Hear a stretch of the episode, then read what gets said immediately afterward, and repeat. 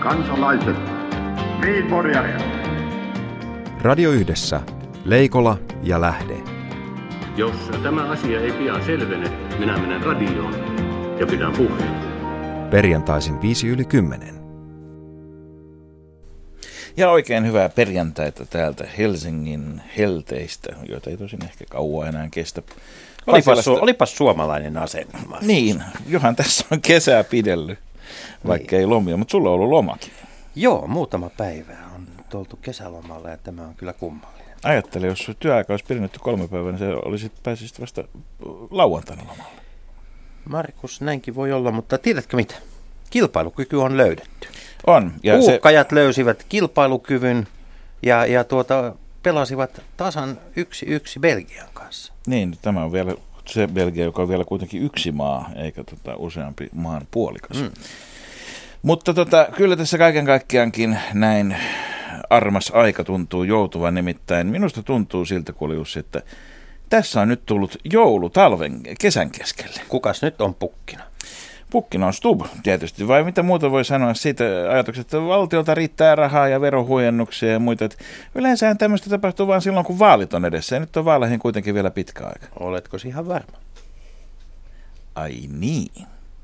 Tarkoitatko viikon päästä olevia vaaleja? Tarkoitan Lappeenrannassa Lappeenrannassa pidettävää kokoomuksen puheenjohtajavaalia luonnollisesti. Jaa, mutta todellakin kun rupeaa miettimään, niin päivä, kotimaksujen korotuksen peruutus ja muuta. Onko tässä nyt jollakin lailla kokoomuksen talouskuri höltymässä aivan yllättäen ja äkillisesti? Ja ei kuitenkaan täysin pyytämättä, eikä myöskään faksilla. Hmm. Tämä on mielenkiintoista. Politiikkahan on suurta näytelmää, mutta tuota kyllä, ja, ja, ja jos puhutaan politiikan kilpailukyvystä, niin Yhdysvalloissa – wrestling on nyt jäämässä totaalisesti toiseksi. Tarkoitatko sitä, että se mikä roiskuu on rapa ja sitä on nyt alettu niin kuin kaivamaan oikein kauhakuormurilla? No kyllä siellä on nyt sattuma, sattuma koko ravan seassa on aika iso, koska tuota, esimerkiksi nyt Donald Trump ilmoitti, että hänen mielestään Hillary Clinton kuuluisi vankilaan. Aha joka on tietysti niin kuin aika... tämmöinen enemmän periaatteellinen näkemys? Niin, no se on, se, se, se on, kun on, kun on kaivattu jotain uutta politiikkaan, niin nyt, nyt todellakin politiikassa on jotain uutta. Ja tota, sitten, mutta se mikä on mielenkiintoinen asia, niin on tämä demokraattien puolella kuluneen viikon aikana useampi näistä niin sanotuista superdelegaateista, eli näistä niin kuin voi sanoa, että puolueen eliittiäänestäjistä, joilla on vapaa äänioikeus tuolla puoluekokouksessa. Vali, niin on, ikään kuin valitsija meistä. Joo, joo niin on, on, on ilmoittanut, että antavansa tukensa, tukensa Clintonin sijasta Bernie Sandersille. Ja tämä on mielenkiintoinen tämä tilanne, koska siellä pohditaan nyt sitä, että, että toimiiko puolue demokraattisesti, siis demokraattinen puolue koska tota, Sanders on saanut noin 45 prosenttia äänistä, mutta hän on kuitenkin saamassa vain noin 6 prosenttia näiden superdelegaattien. Eihän tässä ole mitään uutta Amerikassa. Ei tietenkään, mutta... Eihän se aina menee, että Joo, hyvinkin, mutta ja, ja, ja nyt, hyvinkin paljon. nyt on tota, tässä California Dreaming on ollut se kappale, jota Bernie Sanders on todennäköisesti hyräillyt. Ja seuraavat päivät sitten näyttävät tämä viikonloppu, että onko se, onko se hänen niin kuin Mutta se on siis oikeasti mahdollista lopussa. vielä, että, että tuota, Bernie nousisi. E, se ei ole mahdollista, mutta se on mahdollista, että Hillary Clinton kompastuu. Tai Bernie ja, ja, on, ja, ja sen, takia, sen takia Bernie Sanders on kisassa mukana. Mutta tuskin, tuskin enää ensi viikolla, jos, jos nyt käy, käy niin. Nyt, nyt tämä on, tämä on aika tasainen tämä, niin kuin nämä ennustukset, että et tota, niistä, jotka äh, Sandersilla on, on kovempi kannatus mittausten mukaan Kalifornian, Kaliforniassa, mutta niistä, jotka suurella todennäköisyydellä äänestävät, niin siellä Clintonilla on kovempi kannatus, joten komsi komsaa. Kuka vielä, kuka vielä sanoi, että asiat ovat yksinkertaisia silloin, kun ne voivat olla monimutkaisia? Niin. Politiikan pelikirja on kiinnostava. Kuten myös tällä viikolla näissä kilpailukykyneuvotteluissa, joissa on, on tullut yksi liitto toisensa jälkeen esiin, ja joko löytänyt toisen liiton, löytänyt hallituksen tai löytänyt itsensä, niin kuin esimerkiksi PAM, joka oli jo valmis sopimaan muuten edellyttäen, että sitten kaikki muut sopivat samalla tavalla kuin he, minkä voi katsoa vasta sen jälkeen, kun on nähty, mitä muut sopivat. Mutta tota kiinnostavaa on, että samaan aikaan toisaalla, eli todellisuudessa, niin esimerkiksi tänään oli kauppalaisessa sellainen uutinen, että Ramirent, joka on siis pörssinoterattu yritys, joka, joka tuota, josta voi vuokrata erinäköisiä työkaluja, työkaluja se renttu tulee nimenomaan mm. siitä. Niin, ja se rami tulee siitä ramista. Tietysti ramista, totta niin. kai. Tähän ei, tämä on suhteellisen helppo päätellä niin, niin tota, siellä, on, siellä on vältetty 20 hengen vuosittaiset lomautukset johtuen siitä, että työ oli jakantunut epätasaisesti, epätasaisesti vuoden mittaan. Ja sitten oltiin tehty, katsottu, että työehtosopimus antaa, ja nimenomaan vielä PAMin työehtosopimus, niin antaa, antaa periksi siinä määrin, että näitä voidaan tasata näitä työtunteja 26 viikon, eli puolen vuoden ajalla. Ja sitten oltiin oltiin sovittu, että tota, jos siirretään 52 viikkoa, eli koko vuodelle se, niin saatiin tasotettua se. Kaikki oli tyytyväisiä, lomautusuhka poistui ja, ja tuota, sitten, sitten työntekijät saivat korvauksia niistä vapaista vastaavasti sitten. Ja kaikki tämä tehtiin sopien paikallisesti ja yrityksessä. Nyt mielenkiintoista oli se, että tämä sopimus tehtiin nimenomaan siten, että PAM oli konsultoimassa, että miten saadaan järkevä sopimus aikaan. Ei suinkaan siis ammattiliitosta huolimatta, vaan nimenomaan ammattiliitosta ja luottamusmiehen avulla. Ja Minulle kyllä tuli mieleen tässä, kun katsoin viikolla, että Suomen yrittäjien uusi toimitusjohtaja Mikael Pentikäinen, kun hän vastustaa näitä luottamusmiehiä, niin hänen kannattaisi lukea sellainen tosi hyvä kirja, joka on pari vuotta sitten ilmestynyt, joka kertoo luottamuksesta ja sen olemuksesta. Sen on kirjoittanut nyt tämän Sanomien poispotkittu toimitusjohtaja Mikael Pentikäinen. Markus, sulla on pointti. Radio Yhdessä. Leikola ja Lähde.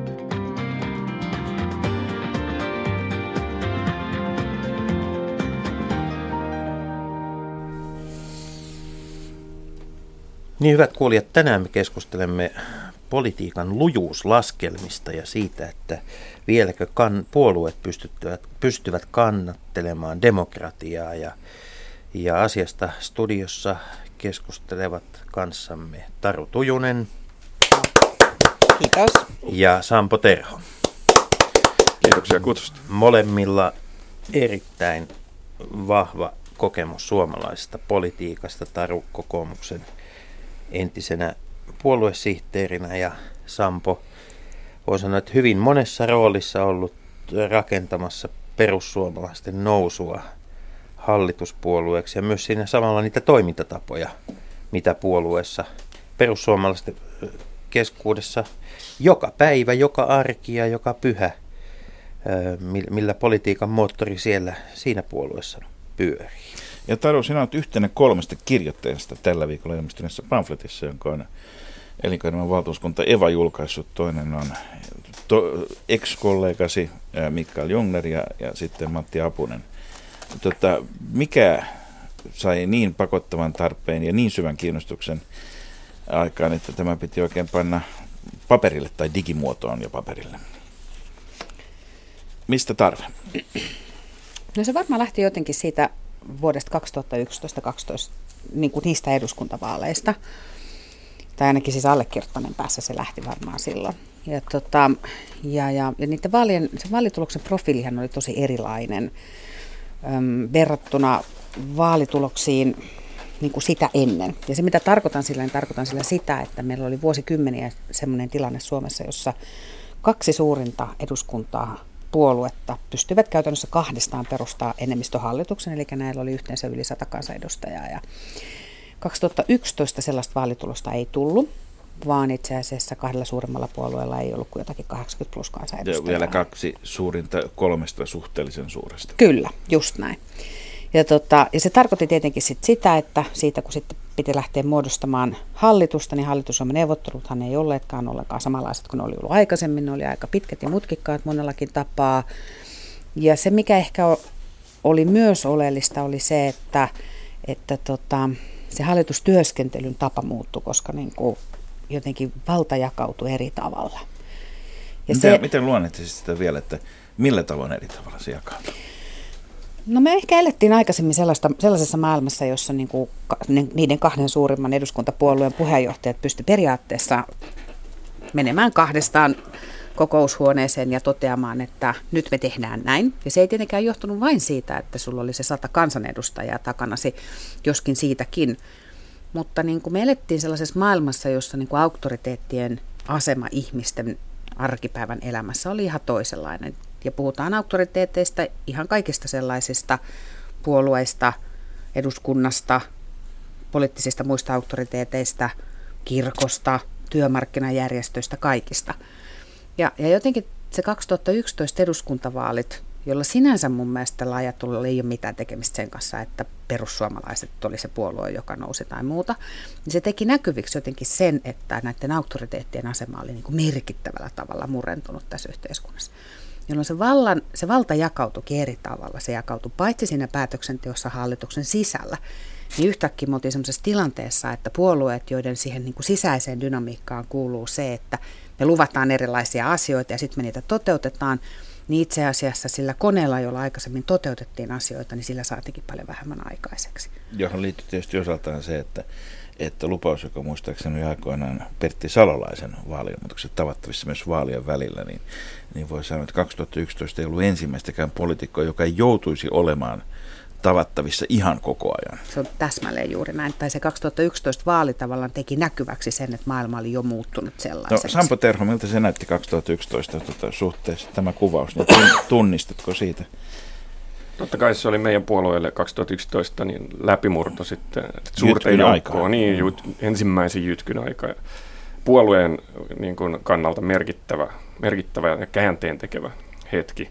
Mutta tietenkin siinä on pitkä tausta, niin kuin juuri tässä Tujunen avasi, että, että tällaista on tapahtunut paitsi Suomessa, myös muissa Euroopan maissa, että u, ihan uusia poliittisia voimia on sitten noussut, noussut näiden vanhojen vakiintuneiden rinnalle, mikä itse asiassa on erittäin vaikea teko tehdä silloin, kun itsekin on lähtenyt puolueeseen, niin ollaan jossain yhden prosentin kannatuksessa. Suurin osa ei edes tiedä, mikä on puolueen nimi. Esimerkiksi meistä uutissakin käytettiin yleensä nimitystä perustuslailliset, eikä perussuomalaiset vuosien ajan. Ja, ja niin kuin se ylipäänsä tunnettavuuden ja organisaation ja sen niin kuin osaamisen kerääminen ja rakentaminen, niin se vaatii pitkän työn, missä meillä se tietysti sitten paljon personoitu ja henkilöity nimenomaan Timo Soiniin, josta tuli se, jonka kaikki tunsi jo ennen puoluetta.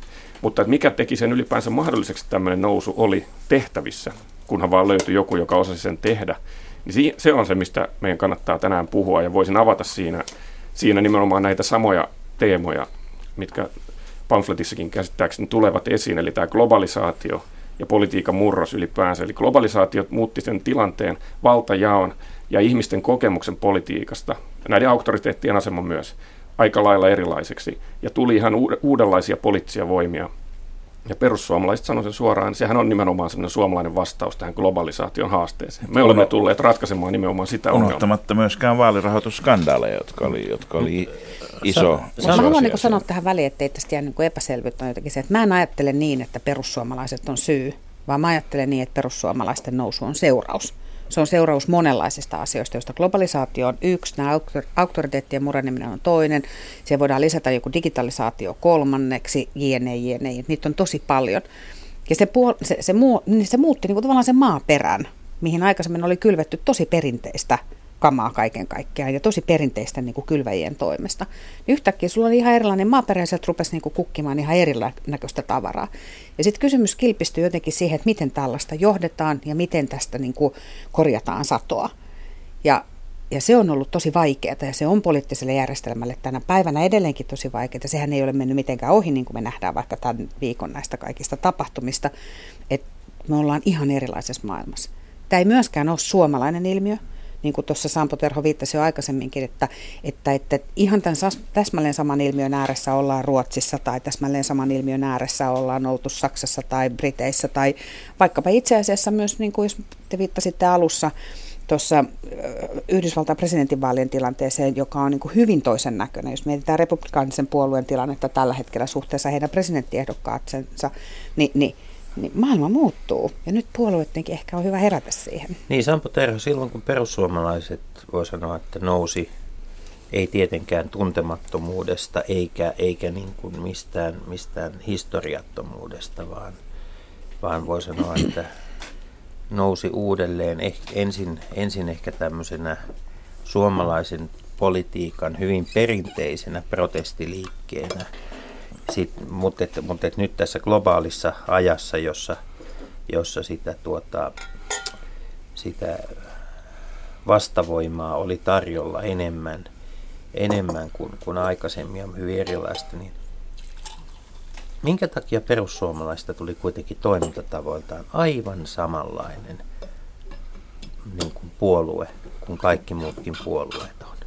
Miksi vihreät on ajautuneet niin kuin, kipuiltuaan neljännesvuosisadan siitä, että, että, että, että, että politiikan toimintojen pitää muuttua? Miksi vihreät toimii aivan samalla tavalla kuin kaikki muut puolueet?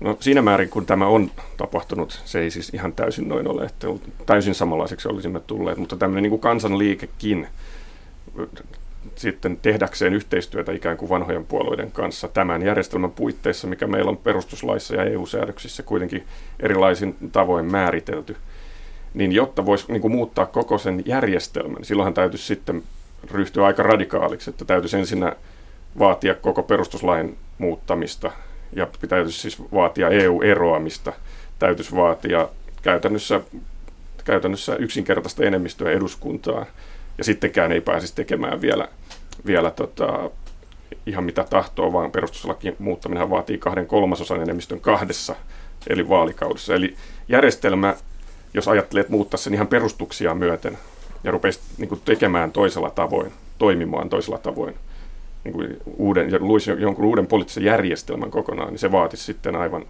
niin kuin mullistuksellisen tilanteen. Mutta ihan puolueen, ihan puolueen omassa toiminnassa, niin onko perussuomalaiset pystynyt tuomaan jotain sellaista operatiivisesti toisenlaista, operatiivisesti uutta, mitä, mitä muut puolueet eivät aiemmin ole voineet Operatiivisesti ei, jos tarkoitat siis jotenkin ihan sitä arjen, arjen tapana, niin ihan samalla laillahan me ollaan aina osallistuttu vaaleihin ja sitouduttu, sitouduttu niiden tulokseen ja tällä lailla, että mitään sellaista, sellaista muutosta, että muutos mitä on luvattu ja mikä mielestäni on tullut ja on hyvin pidetty kiinni, on politiikan sisällössä, suhtautumissa EU-hun, maahanmuuttojärjestelmään ja moneen muuhun kysymykseen politiikan itse sisällössä, mutta myös puhetavassa. Että puhetapa on se niin kuin, ei poliittisen broilerin ja pienestä pitäen politiikkaan kasvatetun ja eikä missään muualla ikinä toimineen henkilön puhetapa, vaan sellainen kansanomainen ja kansan, kansalle ymmärrettävä, mikä lähtee tietysti siitä, että suurin osa meidän kansanedustajistakin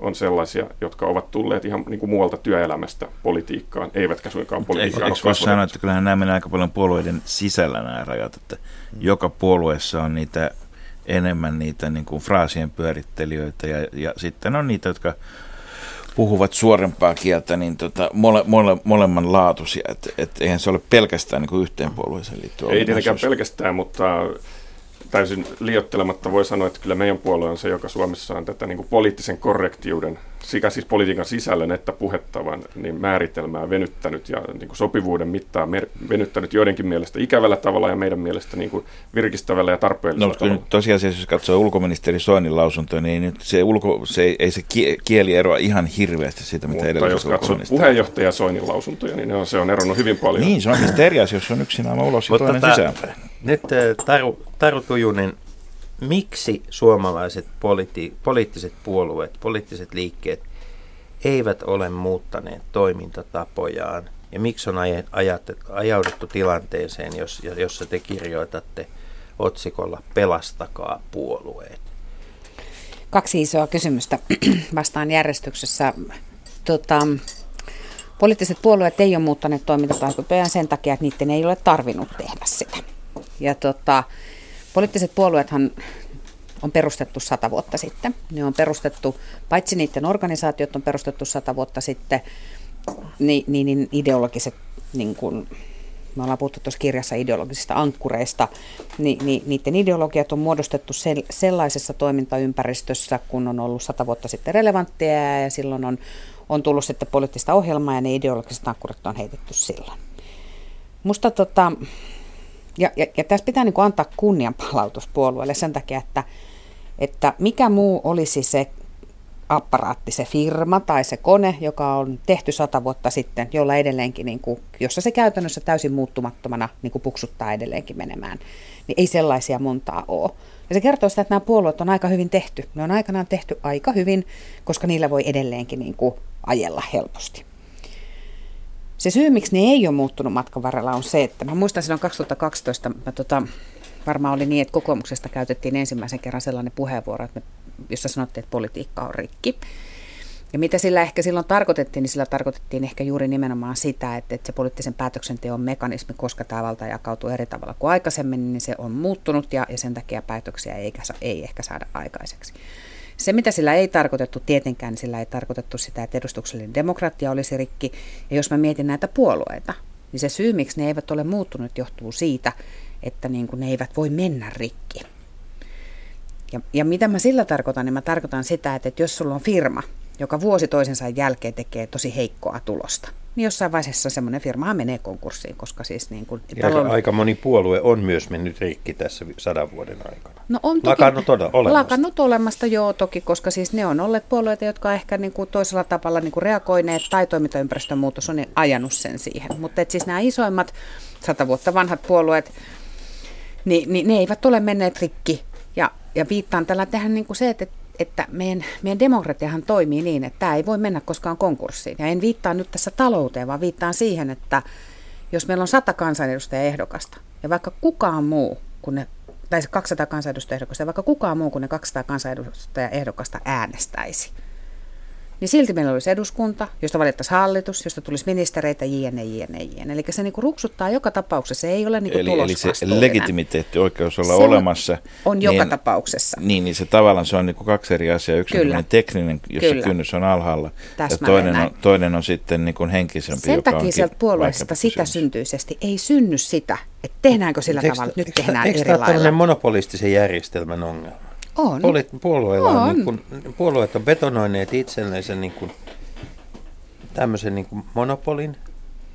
Ja, ja vaikka maailma muu, ymp, ympärillä muuttuu, niin siellä edelleen monopolin tapaan siirrellään sitä silinterihattua tontilta toiselle eteenpäin. Ja, ja meillä, välillä ja... ehkä joudutaan vankilaan, mutta so what? Niin ja tässä, tässä no siis aikojen, aikojen saatossa on toki ollut aina näitä rinnakkaisia kanavia, siis vanhimpana ja tärkeimpänä tietysti tuomioistuin, hmm. tuomioistuinlaitos, jonka, jota niin nykyisessä länsimaisessa demokratiassa pidetään hyvinkin tärkeänä. Että Kyllä. se on riippumaton irrallinen sitten lehdistöstä puhutaan neljäntenä valtiomahtina. Nyt näyttää, että näitä viidensiä, kuudensia, seitsemänsiä ja niin poispäin on, on tullut tähän rinnalle, mutta siis teidän keskeinen kritiikkinne kohdistuu siihen, että puolueet ovat kuin eivät näkisikään näitä. Ikään kuin, ikään no, kuin että ei tässä ketään muita nyt sitten kuitenkaan ole. Niin, siis se on tavallaan tämä mono, jos te nyt haluaa käyttää monopolistinen järjestelmä, se ei nyt niin kuin, se ei ole musta ihan, se, on ja ei hyvä sana siihen. Se on, on hyvä sana sen takia siihen, että se dynamiikka on itse asiassa juuri näin, niin kuin Lähti mm. tuossa aikaisemmin totesi. Se huono sana tietenkin on se, että demokratialla ja puolueella niin kuin onkin perustuslain takama oikeus ja, ja, ja niin kuin päätöksen, niin kuin jotenkin demokraattinen päätöksenteko, lainsäädäntövalta, lainsäädäntövaltaa käyttää joku ja, ja mä pidän hyvänä sitä, että sitä käyttää puolueet, että, että se, se ei ole vain niin kuin huono asia. Mutta siis, että jos kysytään, miksi ne ei muutu, niin ne ei muutu tämän takia. Ja, tota, ja, ja mä luulen, että, että koska puolueet pitää pelastaa, koska ne ansaitsee tulla pelastetuksi, niin, niin jotenkin semmoisten, sellaisten asioiden tekeminen, jossa niin puolueella olisi mahdollisuus paremmin ja nopeammin ja ketterämmin ryhtyä tekemään pieniä, mutta oikean suuntaisia muutoksia, niin se olisi toivottavaa. Mä en usko suuriin rakenneuudistuksiin eikä revoluutioihin, niin kuin ehkä ne on viime vuosina näyttäneet, että se ei ollut se tapakaan toimia. Mutta jos me tehtäisiin useampi pieni asia, niin mä luulen, että mentäisiin oikeaan suuntaan. Sampo Terho, onko suomalainen puolueen laitos kriisissä? No ei, ei kriisissä, kriisissä, murroksessa jossain määrin kyllä, ja sitä mehän olemme nimenomaan Suomessa se murros perussuomalaiset, että se uusi voima, joka on tullut tässä niin kuin, juuri näiden aiemmin mainittuiden niin kuin, mainittujen tekijöiden kautta, mistä analysoimista, että tämä niin kuin on muuttunut tämä sekä tarve että y- toimintaympäristö, että politiikan sisällön siis on, oltu, on ollut pakko muuttua ja muuttua sellaisella tavalla, mikä ei ollut mahdollista ilman jotain uutta poliittista merkittävää toimia. Ja sillä lailla sillä lailla me on niin kuin noustu tähän mukaan, mutta to, niin kuin aiemmin sanoit, niin kuitenkin osaksi tätä järjestelmää ja nyt osaksi hallitusta, joka nyt tällä hetkellä toimii. Ja tästä voimme jatkaa, jatkaa että mi, mitä tämä niin kuin kehitys nyt, niin kuin Tujunen toi tässä esiin, että onko tarkoitus tehdä niin kuin vallankumouksellisia uudistuksia vai pienten askelten uudistuksia, niin tämä on nimenomaan se aikamme suuri kysymys.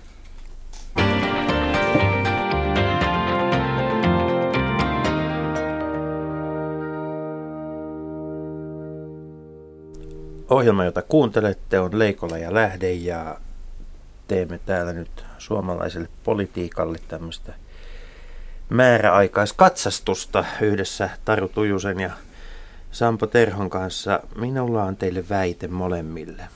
Suomalainen politiikka on rikki, puoluelaitos on rikki siksi, että politiikka ei enää ää, siinä määrin, kun kansalle olisi hyväksi, houkuttele talentteja piiriinsä. Kumpi haluaa esittää ensimmäisenä vastaväitteen tai olla samaa mieltä? No, tota, politiikan jättäneenä henkilönä olet sopiva kommentoimaan. Niin, mä oon varmaan sopiva kommentoimaan. Musta semmoinen ajatus jotenkin siinä, että, tota, että, että se olisi jotenkin kauheata, että, että suomalaisesta politiikasta siirtyy lahjakkaita ihmisiä vaikkapa suomalaiseen bisnekseen on ihan kummallinen. Että kyllä me tarvitaan, se ei ollut niin, kysymys. Kysymys mä oli se, mutta mä, sanon, niin kuin, mä, mä, tiedän, että koska mä tätä keskustelua olen seurannut Joo. ja se on ollut musta kiinnostava niin kuin lähtökohta ajattelulta ajatellaan, että jotenkin, että se on menetys Suomelle, niin ei tietenkään ole. Musta se on niin kuin hankalampaa sit se, että jos me ei saada, niin kuin, ja mä en tarkoita sitä, että kaikista bisnesihmisistä kategorisesti tulisi hyviä poliitikkoja, ei tule, koska ne on kaksi eri lajia, mutta se, minkä mä uskon, niin mä uskon siihen, että meidän pitäisi jotenkin kuitenkin tehdä asioita niin kuin, niin kuin toimialalta toiselle siirtymiseksi niin kuin helpommaksi eikä vaikeammaksi, eikä nostaa aina hirvittävää meteliä siitä, että jos joku nyt niin kuin tavallaan niin kuin vaihtaa tekemään jotain muuta. Mä luulen, että siinä voisi olla ihan ideakin, että me kaikki vähän niin kuin säännöllisin väliajoin katsottaisiin elämää eri näkökulmista. Tota, no onko politiikka sitten niin kuin rikki muutoin, niin, niin, tota, niin, niin ehkä siinä on niin kuin tavallaan se, että politiikkakoneesta ei tällä hetkellä saada tehoja irti niin paljon kuin siitä pitäisi saada. Ja politiikkakoneesta... Mitä, mitä se tarkoittaa? No musta se tarkoittaa niin kuin sitä, että politiikan olemukseen kuuluva niin kuin edunvalvontanäkökulma, että jos väänestätte meitä, niin sitten tapahtuu sitä ja tätä ja tota, niin niitä lupauksia voidaan huonommin ja huonommin koko ajan pitää, koska niitä politiikalla ei pysty säätämään sellaisia lakeja, jotka niin kuin välttämättä tänä päivänä on, on niin kuin ihmisten arkielämään niin kuin läheisesti vaikuttavia juttuja. Ei me Eli voida ihmisten lai... arki riippuu niin monesta muusta asiasta. Niin, se riippuu niin monesta muusta asiasta. Ei me voida, niin kuin, musta se on jotenkin niin kuin ihan hassu ajatus sanoa näin, että joku puolue lupaa jollekin ihmiselle niin kuin työpaikkoja. Eikö päivähoitoa aika konkreettisesti on asia, joka on vain on ja ainoastaan toki. oikeastaan politiikasta kiinni ja samaan aikaan vaikuttaa ihan jumalattomasti. Ehdottomasti. Ja sen takia niin kuin politiikkaa tarvitaan ja siksi puolueetkin pitää pelastaa, koska niitä pitää niitä asioita tehdä. Mutta jotenkin ajatus siinä se, että puolueet lupaa ihmisille työpaikkoja on ihan niin kuin hullunkurinen tilanteessa, jossa yritysten on niin kuin yhtäkkiä niin kuin sen sijaan, että ne kilpailee niin kuin tämän Suomen rajojen sisällä, niin ne itse asiassa kilpailee globaalisti ja sitten ne miettii, että miten me saadaan tämä yritys kannattavaksi, koska yrityksen siis pitää olla kannattava, jotta se voi luoda työpaikkoja. Ja ajatus jotenkin sitten se, että no me täällä niin kuin kokoomuksessa tai perussuomalaisissa tai vihreissä niin kuin luvataan teille työpaikkoja, joka on kuitenkin myös siihen arkeen erittäin keskeisesti liittyvä asia, niin se on niin kuin hassu. Mutta puolue tekee sitä edelleenkin. Ja, ja jotenkin niin kuin, tällaisten, niin kuin, tämä keskustelu jotenkin niin kuin vääristää sitä, että mit, mit, mihin politiikalla oikeasti voidaan vaikuttaa ja mihin ei. Se on hyvä kysymys. Vastaan ensin tähän alkuperäiseen kysymykseen tästä talentista, eli siis lahjakkuudesta, että hakeutuuko sitä politiikkaan. Politiikka on semmoinen erikoinen ala, missä, missä tota, on aika niin kuin, katsojan silmässä, että mitä lahjakkuutta siihen niin kuin vaaditaan, että siinä pärjää hyvin. Hyvin. Ei ole mitään selkeää työhönottovaatimuksia niin kuin johonkin virkaan hakiessa, vaan se, mitä äänestäjä arvostaa missäkin. Yksi varmaan on niin kuin tietenkin politiikalle ja poliitikolle aina tärkeä lahjakkuus on se ta- kyky ilmaista asioita, puhua, puhua ja olla, olla ihmisläheinen sillä lailla, että jaksaa myös kuunnella eikä pelkästään puhua. Mutta sitten tietysti ne keskeiset asiat, mitä poliitikolta, tai ainakin itse pidän hyvän poliitikon merkkinä, on se, että on jonkinlainen aate, aatteellinen ihminen – on jotain niin kuin arvopohjaa, mitä yrittää siihen politiikkaan tuoda. Ja sitten mahdollisimman rehellinen sen suhteen, että mitä todella aikoo tehdä ja kertoo niistä arvoistaan ja aatteistaan. Politiikassa ne tilanteet muuttuu ja kysymykset muuttuu, mutta ne arvot ja aatteet ei muutu samalla lailla nopeasti, vaan että äänestäjän tulee tietää, minkä arvomaailman pohjalta se poliitikko ratkaisee niitä erilaisia ongelmia, mitkä hänelle aina eteen kä- tulee. Käytännössähän politiikassa näissä monipuoluejärjestelmissä joudutaan tekemään kompromisseja, jotka juuri vesittää niitä kuvia. Hyvänä esimerkkinä nyt tällä viikolla esimerkiksi, jos katsotaan tätä eristä Sipilän hallituksen veronhuojennusesitystä, jossa, jossa tuota, hyvin selkeästi kokoomus piti kiinni siitä, että progressio ei saa kiristyä, vaikka hallitusohjelmassa lukee, että veron että, että nämä verotuskysymyksissä suositaan pieniä keskitulosia, niin sitten kuitenkin nämä päätökset on, on toisenlaisia kuin mit, millä esimerkiksi perussuomalaiset on, on, on lähtenyt, niin se on tietysti politiikan arkea myös, mutta eikö se tee vaikeammaksi pysyä aatteellisena? Kyllä tekee, kyllä tekee niin kuin käytännön tasolla. Tietenkin omassa sydämessään ja aatteessaan niin kannattaa ihan sitä samaa, mitä ennen. Mutta koskaan missään tilanteessa meidän järjestelmä ei taivu siihen, että jonkun yhden puolueen aate, ei edes silloin, vaikka sillä olisi yksinkertainen enemmistö eduskunnassa, niin toteutus sellaisenaan. Sitten, ei tietenkään, mutta luulen, että se poli- politiikan kuva hämärtää juuri se, että ihmiset ei oikein tiedä, että Näin mihin asti näitä kompromisseja tehdään. Ja sitten jos alkaa näyttää, että kaikki on valmiit viemään yhtä pitkälle, niin sitten sillä ei enää väliä, että mistä Näin lähdetään, kun on. päädytään aina sinne keskelle. Ja tästä päästään juuri siihen ydinkysymykseen, mihin tuossa viittasin aiemmin, että suuret vai pienet uudistukset. Ja sitähän nyt, niin kuin se on tämänkin hallitus- ja vaalikauden niin kuin keskeinen kysymys ollut tämä, että nyt on yritetty tämmöisiä suuria uudistuksia useita kerralla, ja näyttää siltä, että esimerkiksi tämä kilpailukyky asia olisi nyt onnistumassa, vaikka vielä viime hetkellä saadaan jännittää. Joka sitten samaan ja. aikaan kaikki sanoo, että se ei ole yhteisö. Minä heitän, tota, a, Sampo, Sampo Terho ja Taru Tunne, minä heitän puolestani nyt väitteen teille molemmille kommentoitavaksi. Ja mä väitän, että kun meillä on nyt toista kertaa peräkkäin tässä siis juuri tämmöinen ikään kuin lukkiutuneesta vaalituloksesta lähtöisin ollut hallitusohjelmaneuvottelu, jossa on päädytty sitten sen kaltaiseen hallituskoalitioon, joka ei enää noudata perinteisiä muodostumiskuvioita, niin kuin Taru tuossa hyvin kuvasi, 2011 ja 2015 oli toisella, toisessa mielessä, mutta samalla lailla niin sanotusti voi sanoa poikkeuksellinen kunnes voimme 20 vuoden päästä sanoa, että poikkeuksista, poikkeuksista on tullut pysyvä käytäntö. Niin, näitä perustellaan, näitä lopputuloksia sille, että sitten, sitten tota, ikään, kuin, ikään kuin tehdään kakkujusta, suurin osa on kuorrutusta, eli kamalan kunnianhimoiset isot isot haaveet ja suunnitelmat, joilla voidaan perustella, että miksi juuri tämä tulos, johon päädyttiin välttämättömyyden pakosta, onkin kuitenkin valtava ja uudistuksia luova tilanteessa, jossa niitä valtavia uudistuksia kaikki tietää, että ei ehkä kuitenkaan pystytä tekemään. Onko tämä tuota, politiikan kuluttajan suojan kannalta, niin, niin onko hän vihjasi tässä jo vastausta, mutta onko näin? Ei. samaa mieltä? Ei ole näin, jos käsitän oikein väitteesi, että, että nyt ei siis tapahdu valtavia uudistuksia, vaan kyllä tämä, niin kuin, esimerkiksi tämä kilpailukykyuudistus on meidän niin kuin, yhteiskunnan mittakaavalla ja voi sanoa meidän taloushistorian ihan keskeinen käännekohta. Että jos Taro meidän... sanoi just, että poliitikot ei pysty luomaan niitä työpaikkoja. Poliitikot ei tätä yksi ole tehnytkään tätä sopimusta. Tämä on nimenomaan koko yhteiskunnan, koko sopimusyhteiskunnan luoma sopimus, jossa pyritään siihen, että me ensi kertaa Suomi nyt siirtyy sen niin kuin aikanaan paljon helpompi olisi tehdä se päätös, että siirrytään euroon. Se oli vaan tämmöinen niin kuin, ää, poliittinen päätös ilman kansanäänestystä ja, ja sitten päätettiin, että myöhemmin reagoidaan sitten, että miten olosuhteet muuttuu. Ja nyt ollaan tekemässä niin kuin sopeutuminen niihin olosuhteisiin, että kun kerran päätettiin mennä euroon, mikä siis on juuri keskeinen askel globalisaatiossa ja muuttanut meidän poliittista, niin kuin vaikka minun lapsuuteen 80-luvulla nähdä, niin poliittista niin kuin asemaa aivan merkittävällä tavalla. Nyt ensimmäistä kertaa tehdään se sopeutuminen siihen, että oh, hyvä on, kun ollaan eurossa, ollaan siinä globalisaation maailmassa, niin sitten täytyy tätä kilpailukykyä ylläpitää näillä konstein, mitä nyt sopimusyhteiskunta yrittää saada aikaan. Ja se on erittäin merkittävä uudistus. Taru, puistelit tuossa päätäsi. Ei mä sanon sen verran vaan, että, että musta jotenkin ajatus nyt se, että, että tässä olisi jotenkin niin kuin jostain poliittisesta päätöksestä, joka liittyy euroon, niin että, että, että se olisi joku tämän niin kuin tavallaan muuttuneen toimintaympäristön niin kuin ajuri, niin ei tietenkään pidä paikkansa. Se globalisaatio on täällä joka tapauksessa, siis globalisaation haasteista on niin kuin samalla tavalla niin kuin kärsii Ruotsikin kuin, niin kuin Suomi, tai kärsii. Mehän ollaan oltu siis isossa mittakaavassa voittajia, mutta että, että se toimintaympäristön muutos vaatii, niin kuin, se, se, se oli joka tapauksessa läsnä että siitä ei pääse yhtään mihinkään. Musta se iso asia on myös se, että me ollaan siirrytty, me ollaan siirrytty niin semmoiseen maailmaan, jossa tota, viestintäteknologia on mahdollistanut itse asiassa sen, että meille kaikille ihmisille on tullut ääni. Se, että meillä on valtaosalla meistä on älypuhelimet ja itse asiassa niin kuin valtaosa meistä on niin kuin enemmän tai vähemmän 24-7 kiinni verkossa. Valtaosa meistä itse asiassa käyttää jotakin sosiaalista mediaa, myöskin globaalisti ajateltuna, on tarkoittanut sitä, että meillä on ollut mahdollisuus, me ollaan siirrytty maailmaan, jossa ähm, Meillä on niin kuin mahdollisuus niin kuin saada kaikki maailman tieto itsellemme koska tahansa. Meillä on mahdollisuus verkostoitua kenen tahansa kanssa. Meillä on mahdollisuus saada koska tahansa äänemme kuuluviin.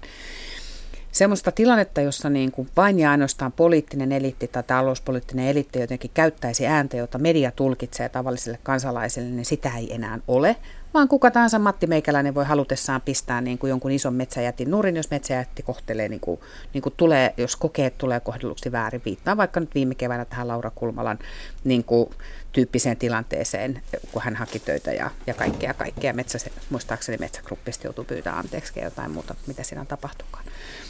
Ja tämä toimintaympäristön muutos on niin kuin tarkoittanut sitä, että meistä ihmisistä on tullut vähän semmoiset, että me ajatellaan, että me ollaan kaiken tämän tekemisen niin kuin keskipisteenä.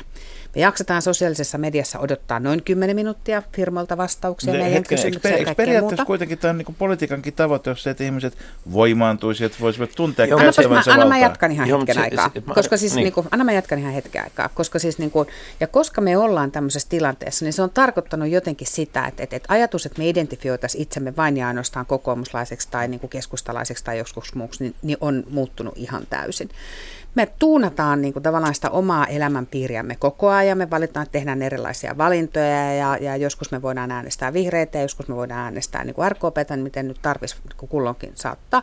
Ja se on tarkoittanut sitä, että puolueet joutuu tekemään entistä enemmän töitä sen vaalituloksen niin kuin saamiseksi. Ja silloin niin kuin siihen dynamiikkaan, johon jo aikaisemmin viittasin, johon liittyy tämä lupausten antaminen, niin ne lupaukset kasvaa tosi helposti tosi isoiksi. Ja, ja, ja silloin tavallaan tulee tarve semmoiseen isoon tekemiseen, tulee tarve semmoiseen, tiettäkö, niin kuin, että nyt kyllä muutetaan kaikki kerralla ja tässä on tämä meidän kädenjälki ja kaikkea kaikkea. Tilanteessa maailmassa, jossa ihan todella iso osa maailman asioista on ihan jossain muualla päätetään tosiasiallisesti kuin Suomen eduskunnassa tai edes Euroopan parlamentissa – me eletään maailmassa, jossa niin kuin valta jakautuu, talouspoliittinen valta jakautuu uudestaan. Mennään katsomaan kehittyviä maita tuolla Aasiaa ja muuta, eikö niin?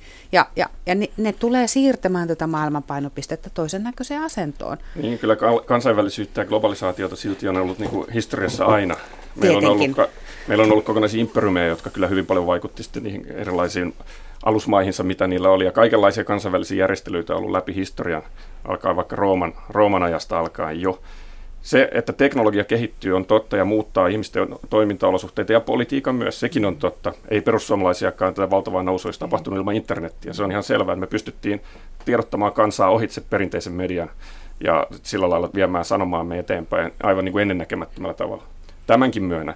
Mutta sitä en käsitä, että ajattelisi niin, että Suomi jotenkin ajopuumaisesti tämän kaiken keskellä sitten niin kuin ilman mitään omaa, omaa vaikutusvaltaa niin joutuisi kulkemaan täällä kulkemaan täällä, vaan kyllähän se, että me on päätetty lähteä avosylin silloin 90-luvulla mukaan EU-hun ensin, mutta euroon sen jälkeen, niin on ollut ihan selkeä poliittinen päätös, on ollut vaikutuksia meidän talouspolitiikkaan. Ei Suomen kilpailukyky ole kadonnut sitä varten, tuli internet tai saatiin kännykät, vaan kilpailukyky katosi siinä, kun me liityttiin euroon, devalvointikonsti lähti pois, ja sen jälkeen ei tehty minkäänlaisia toimenpiteitä kilpailukyvyn ylläpitämiksi useiden vaalikausien ajan, ja nyt sitä täytyy sitten tehdä nopeeseen tahtiin ja sopeutua tähän meidän aikanaan tai oikeastaan vanhojen puolueiden aikanaan tekemään palata, ratkaisuun, että liityttiin tähän eurojärjestelmään. Palataan Sen takia hetki, puolueet niin. pitää pelastaa, Mutta palataan tähän, nyt, tähän, tähän tota, puolueiden kilpailukykyyn ihmisten ajasta, koska siis Taru, minusta oikein hyvin kuvasit tuossa nyt sen, että että ihmiset, joilla suurimmalla osalla on kyllä mun mielestä enemmänkin mölypuhelin tai hälypuhelin kuin älypuhelin, mutta kuitenkin siis, että et, et, siis, et ihmisen ei enää tarvitse mennä – vuosikymmeniksi istumaan sinne puolueen paikallisosaston kokoushuoneeseen ja, ja niin kuin edetä siellä penkki penkiltä vuosikymmenten ajan saadakseen sen oman äänensä kuuluviin. Niin miten nämä puolueet, miten tämä puolueen laitos pitäisi nyt revoluutiolla tai evoluutiolla järjestää uudelleen? Minkälaisia asioita nyt puolueiden pitäisi osata tehdä? No tota, Mä jotenkin ajattelisin niin, että Mä huomaan, että musta on tullut niinku evoluutio. Jotenkin niinku revoluutioiden sijaan musta on tullut evoluutio. Sitä se, niin tavallaan, se ikä, näin, näin, näin, näin, tätä se ikä teettää niin. varmaan, joo. Tota, tota, mä jotenkin ajattelisin niin, että, että meidän pitäisi niinku jollain tapaa pystyä puolueiden toimintaa kehittämään niin, että tota, koska siis todellisuus on juuri tämä, minkä kuvasit. Et tietenkin ajatus se, että, että sulla on niin pitkä tie, jotta ennen kuin saat siellä pisteessä, että sä saat äänesi kuuluviin, niin se on niin kuin tämän nykyisessä nopeassa maailmassa tuntuu monelle vaikealta ja hankalalta. No sitten se kysymys kuuluu, että miten sä saat äänesi kuuluviin nopeasti? Miten olisi niin kuin tavallaan sen tyyppiset, mä muistan silloin joskus aikanaan niin kuin perussuomalaisille nauraskeltiin sitä, että kaikki jäsenet pääsee puoluekokoukseen. Musta kaikkien puolueiden kannattaisi oikeasti tehdä sellainen muutos. Siinä on mä, muuten operatiivinen Kyllä, Ihan oikeasti, se on operatiivinen muutos. Musta se on niin kuin fiksu muutos, mun mielestä kaikkien puolueiden pitäisi tehdä Olihan sitä. meillä kerran semmoinen kokeilu, että SDP tuota salli kaikkien kansalaiset äänestää heidän presidentinvaali esivaalissakin. Sekin on muuten itse asiassa semmoinen asia, joka... Jonka niin jälkeen to, SDP totesi hyvin nopeasti, että ikinä ei enää tämmöistä, missä Ahtisaaret voi mennä sorsien ohi. Niin, Toisaalta siis, voitti vaalit sitten. Joka voitti sitten vaalit, niin. Ai niin. niin, siinä kävi semmoinenkin juttu. No, tota, tota, Mutta mä oon esimerkiksi siitä mä oon sitä mieltä, että mä en ymmärrä ollenkaan sitä logiikkaa. Mä taisin tätä silloin jo ehdottaa, kun mä olin jo puoluesihteerinä, mutta mä en niin sitä ollenkaan sitä, että minkä takia esimerkiksi niin kuin kokoomukselle, vaikka kokoomuksen puoluekokoukselle tai mille tahansa instanssille ei saa tehdä aloitteita muuta kuin kokoomuslaiset. Musta on ihan niin kuin typerä ajatus, ikään kuin, että kaikki semmoinen niin kuin viisaus jotenkin, niin kuin mitä maailmassa on, nyt sattuisi lepäämään niin kuin kokoomuksen organisaation sisällä. Tämä suoran demokratian Älkää, kysymys on keskeinen, on. nimenomaan tämän teknologiankin kehityksen. Mennään tähän, mennään tähän suoraan, suoraan demokratiaan, koska nyt esimerkiksi tässä pamfletissa, niin tota, puhutaan näistä kansalaisaloitteista. Ja muista, nyt jos me katsotaan, kansalaisaloitteethan on nimenomaan laadittu, siis järjestelmä itse on laatinut itselleen kilpailevan keinon, jotka kuitenkin viime kädessä tuodaan sinne eduskuntaan, missä on ne puolueet. Ja sitten jos katsotaan, minkä näköiset kansalaisaloitteet on menestynyt, niin tuota, siinä on tietysti yksi, joka on saanut ylivoimaisesti eniten kannatusta kansalaisilta. Se oli tämä, tämä tasa-arvoisen avioliiton tahdon 2013 kampanja. Sai kyllä medialtakin paljon vetoapua siihen, että se niin Joo, nopeasti mutta joka tapauksessa sai paljon enemmän allekirjoituksia, jos mä nyt katson ihan tämmöistä Ja se, mikä mun mielestä on ole, mutta se, mikä, on se, että ne keräsi ne allekirjoitukset tosi nopeasti. Ei, vaan se, mikä minusta on aivan toinen asia, mikä siinä on olennaista. Kyseessä oli laki, kyseessä oli lakialoite, jota oltiin koetettu jo aikaisemmin kansanedustajien oman lakialoitejärjestelmän Kyllä. puitteissa saada läpi, mutta jos oltiin tehty hallituksessa sitten sopimus, erään puolueen, eli siis kristillisdemokraattien miellyttämiseksi, että tätä ei sitten tuoda tätä kautta, joten se tuli sitten toista kautta. Niin onko nyt sitten sillä lailla, että onko nämä oikeasti vaihtoehtoisia kanavia vai onko nämä vain tapoja niin kuin ikään kuin saada kanavoitua ne asiat, jotka sitten, sitten kuitenkin ovat, siis mä tarkoitan, tämä oli asia, joka oli mitä suurimmassa määrin puoluepolitiikan keskiössä, mitä suurimmassa määrin niin kuin vanhan järjestelmän puitteissa, joka sitten markkinoidaan tämmöisenä vaihtoehtoisuuden riemuvoittona. Niin, onko tämä kuva nyt ihan oikea silloin siitä, kun mikä tämä näiden vaihtoehtoisten kanavien Ajatteletko tätä yksittäistapausta vai tätä kansalaisaloitejärjestelmää ylipäänsä? Laajemminkin. Laajemmin, niin mielestäni se on ihan oikein suuntainen, oikein suuntainen niin uudistus. Tämä on nimenomaan sitä... Mutta mihin... tuleeko sinne mitään sen kaltaisia aiheita, joita eivät kansanedustajat olisi jo aloitetehtävässä itse keksineet? No, siis mitä kansanedustaja nyt voisi ottaa minkä tahansa... parempia? Kansanedustajahan voisi ottaa minkä tahansa aiheen, mutta se on merkittävää, että se osoitetaan, että sillä on myös niin kuin kansalaisten tukea taustalla oma, äh, niin kuin minkä itse tuon esimerkkinä on tämä aloite kielivapauden puolesta, eli pakkoruotsin lakkauttamiseksi, mikä keräsi myös reilusti yli sen vaadittavan määrän, ja se käsiteltiin viime vaalikaudella, ja, ja vaikka tuli sitten eduskunnan hylkäämäksi, niin kuitenkin nosti asian keskusteluun, ja toisaalta sitten sen seurauksena tuli tämä kielikokeilu, kokeilu, tota, minkä nykyhallitus tulee toteuttamaan, eli paikallisesti kokeillaan. Eli sekin on johtanut jonkinlaisiin toimenpiteisiin kuitenkin, kuitenkin ja se, että tulee tämmöinen suoran demokratian kanava, on paitsi niin kuin modernia ja nykyaikaista mielestäni, mutta toisaalta niin kuin alkuperäisen demokratian hengen mukaista, kun muistatte, mennään ihan sinne ensimmäisiin päiviin, kun Kreikassa viitattiin jossain kädellä torilla ja myös Roomassa, että, Mä että miten kuitenkin, toimitaan. Kuitenkin pohjimmiltaan vielä kosmeettisina, silloin kun aihepiirit on samoja kuin mitkä on liikkunut politiikassa. Näiden ongelma on se sama, sama mikä, mistä mitä viittasin, tai keskustelimme aikaisemmin, että kun haetaan nopeita tai suuria uudistuksia verrattuna pieniin. Niin tämmöisessä kansalaisaloitteessa helposti se toive on niin suuri, että se on erittäin vaikeasti toteuttaa kerralla suhteessa koko muuhun järjestelmään. Ja kun toivotaan vain semmoista yhden asian muutosta siellä nähdäänkö me, nähdäänkö me vielä sellaisia vaiheita, jossa esimerkiksi vaikka nyt paikallisen sopiminen, siihen liittyvä lainsäädäntö, tulee niin kuin kansalaisaloitteen kautta käsittelyyn? Nähdään. Koska, koska Nähdään. niin, Musta se on eli, selvä asia. Musta tavallaan niin eli, se... eli nämä asiat, joissa siis meillä tällä hetkellä, jotka eivät ole vain eduskunnan monopoleja, vaan meillä on muiden, tämä, ihan muiden monopoleja. Tämä ylähuone, niin. eli työmarkkinajärjestelmä. Meillähän niin. on tosiasiallisesti, meillä on tietty politiikan lohko, jossa käytännössä toimimme kuten kaksikamarinen parlamentti. Että siellä asiat käsitellään niin kuin ne pitää mennä läpi sekä sekä alahuoneessa eli eduskunnassa ja, ja sitten lordit, lordit Ja lordit päälle. No omasta puolestani sen... sanoisin vielä, ennen kuin päästä Taru irti, niin tota, sanoisin vielä sen, että paitsi että nämä tota, kansalaisaloitteet, niin meillä myös pitäisi ottaa mallia siitä niin kuin eri, kaikki sveitsiläistä, mutta muutenkin yleistyvästä mallista, eli tämmöisiä niin kuin suoria kansan tahdon ilmaisu, jos neuvoantavia kansanedustajia voisi liittää sitten muihin vaaleihin, jolloin siitä ei tulisi kustannuksia, mutta saataisiin ikään kuin opastusta. Ja Pitäisikö? sillä lailla näin, nimenomaan se olisi se tapa tehdä näitä suuria uudistuksia ja varmistaa, että niissä on sitten kansan tuki taustalla. Pitäisikö niitä järjestää vai, valtakunnan vai myös maakunnan tasolla? Miksei pian myös maakunnan tasolla, kun jos, jos ja Ihan kun ne vaalit Sveitsi, tulee. Sveitsi mutta... mainittiin, niin kantoneista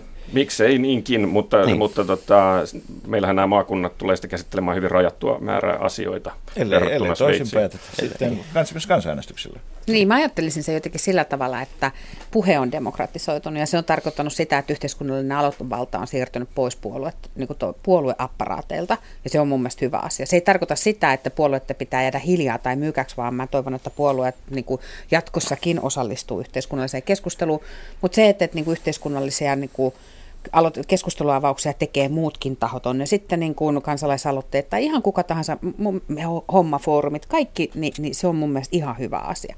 Koska se tarkoittaa sitä, että et, et meillä, on, niin kuin, meillä tulee niin kuin sitä uutta jotenkin ruohonjuuritason debattia, ehdotuksia kaikkia koko ajan. Ja jotenkin se semmoinen niin kuulluksi tuleminen tarve on ihmisillä isoja ja mun mielestä se, se tyydyttää tätä tarvetta ja siksi se on mun mielestä ihan fine. Musta, siinä ei ole, niin kuin, musta ne ei ole niin kuin mitenkään niin kuin tavallaan niin kuin toisillensa niin kuin ristiriitaiset hankkeet, vaan niin kuin päinvastoin.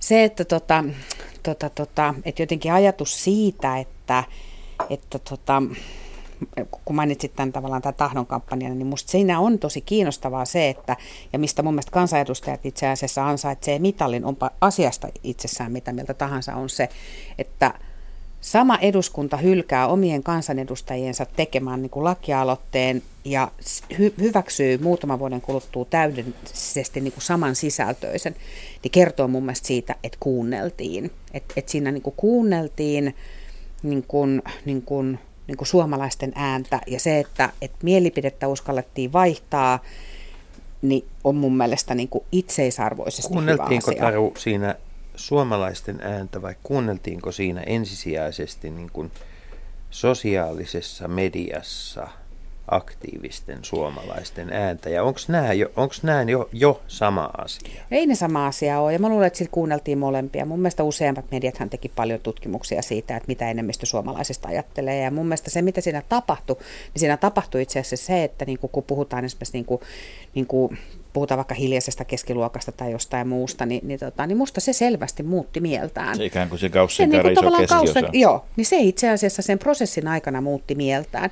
Ja se, että niin kuin sen pros, mielenmuutoksen, että se mielenmuutos näkyi siinä eduskunnan päätöksessä, niin se kertoo minusta siitä, että meillä on niin toivoa tässä Silti juuri tässä mielessä on, on suositeltavaa, että meillä olisi niitä niin neuvoantavia kansanäänestyksiä vaikka muiden vaalien mm. yhteydessä, että semmoinen ikään kuin ään, jos a, ajatus on se, että äänekäs vähemmistö pystyy ikään kuin sanelemaan tämmöisen kansalaisaloitteen syntymä, niin tota, sitten se vältettäisiin vältettäisiin tällä niin kuin suoralla vaalilla, jos siinä annettaisiin suoraan se, se jokainen hyvä. saisi salaisesti ja yksityisesti sitten kirjata sen mielipiteensä. Koska muutenhan me olemme helposti siinä, että kova ääni siinä, mm, eikö kyllä. mielipide voittaa. Tota, mä olisin, mä olisin tota kysynyt vielä tuossa tähän pamflettiin liittyen tuossa, siinä, siinä tota ihannoidaan kovasti tämmöistä yberisaatiota, mm. eli sitä, että, että erinäköiset tämmöiset käyttämättömät kapasiteetit, kuten Uberillä ta, se, että henkilöautoja käytetään takseina tai Airbnbillä asuntoja käytetään majoitustoimintaan niin kuin saadaan käyttöön ja, ja tota, varmasti tämmöinen vaihtoehto jakamistalous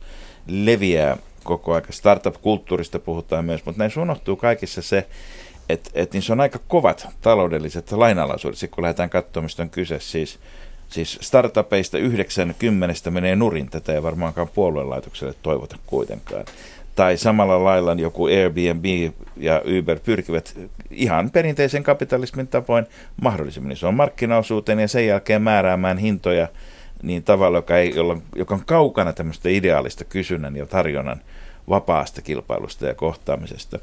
Et, et kyllähän niin kuin pahassa maailmassa sanoisin, että tämmöinen pyrkimys monopoliin tai pyrki, pyrkimys niin kuin tota, kaikkeen muuhun kuin vapauteen – tulee kuitenkin aika nopeasti sitä pintaa, kun vähän rapsutetaan, tulee näistä erinäköisistä ilmiöistä, ilmiöistä eroon. Ja, ja tota, kun me todettiin tuossa alussa, että puolueilla on niin ollut tietysti mielessä monopolipolitiikkaa, niin, niin, niin maailmanhistoria tuntee toki semmoisia kausia, jolloin aivan muilla kuin demokraattisilla instituutioilla on ollut monopoli. Kuten Euroopan komissiolla vai mitä? No mä ajattelisin sen jotenkin sillä tavalla, että ei siinä nyt ihanoida sinällään niin kuin, niin kuin se, se, kun puhutaan Uberistä tai puhutaan Airbnbistä, niin se, mikä musta siinä on oleellista, niin siinä on oleellista se, että, että siinä on niin kuin yhtäkkiä katsottu asiaa toisella tavalla. Tarkoittaa sitä, että, että jos sä oot aikaisemmin halunnut perustaa hotellin, niin sä oot lähtenyt siitä, että sä ostat maata ja sitten sä rakennat rakennuksia ja sitten siellä sä rupeat vuokraamaan sieltä huoneita. Ja se, että, että joku yhtäkkiä keksi sen, että hmm, ehkä me ei tarvita rakennusta, ehkä me ei tarvita niin kuin sitä tonttia, vaan meillähän on täällä valtava määrä asuntoja, jotka on ihan tyhjillään. Miten se yhdistettynä ikään kuin niihin odotuksiin, joita vaikkapa turisteilla on majoitustarpeisiin liittyen yhdistetään, niin se on mun mielestä kiinnostava kysymys siitä. Ja tätä mä toivoisin puolueelta. En sitä, että, että, että lähde, katsotaan asiaa aina siitä näkökulmasta, että, että me tarvitaan uusi rakennus, vaan siitä näkökulmasta, että meillä on täällä ole, niin kuin tiettyjä odotuksia ja täällä on itse asiassa olemassa olevia kapasiteettia. Miten näitä voitaisiin yhdistää?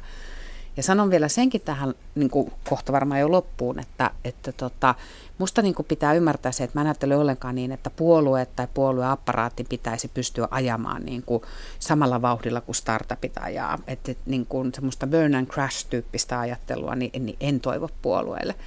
Mutta jos ne niin kuin hyvin sata vuotta sitten rakennetut koneet, joilla nyt voi ajaa sitä niin kuin 10 kilometriä tunnissa, jos ne saataisiin vaikka ajamaan niin kuin 20 kilometriä tunnissa, niin musta se on jo itse asiassa ihan hyvä saavutus. Ja mä luulen, että silloin, niin kuin, silloin tästä järjestelmästä saadaan niin kuin enemmän irti.